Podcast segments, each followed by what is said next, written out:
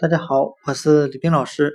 今天我们来学习单词配偶 P A L E， 表示苍白的、灰白的。我们可以用谐音法来记忆这个单词。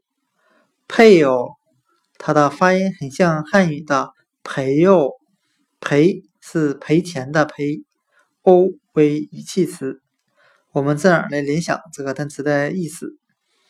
这个人做生意，把家里的财产全部都赔光了，他现在的脸色变得十分苍白。今天所学的单词配偶 P A L E， 苍白的、灰白的，我们就可以通过它的发音联想到汉语的陪偶，他赔光家里所有的钱，脸色变得十分苍白。配偶，苍白的、灰白的。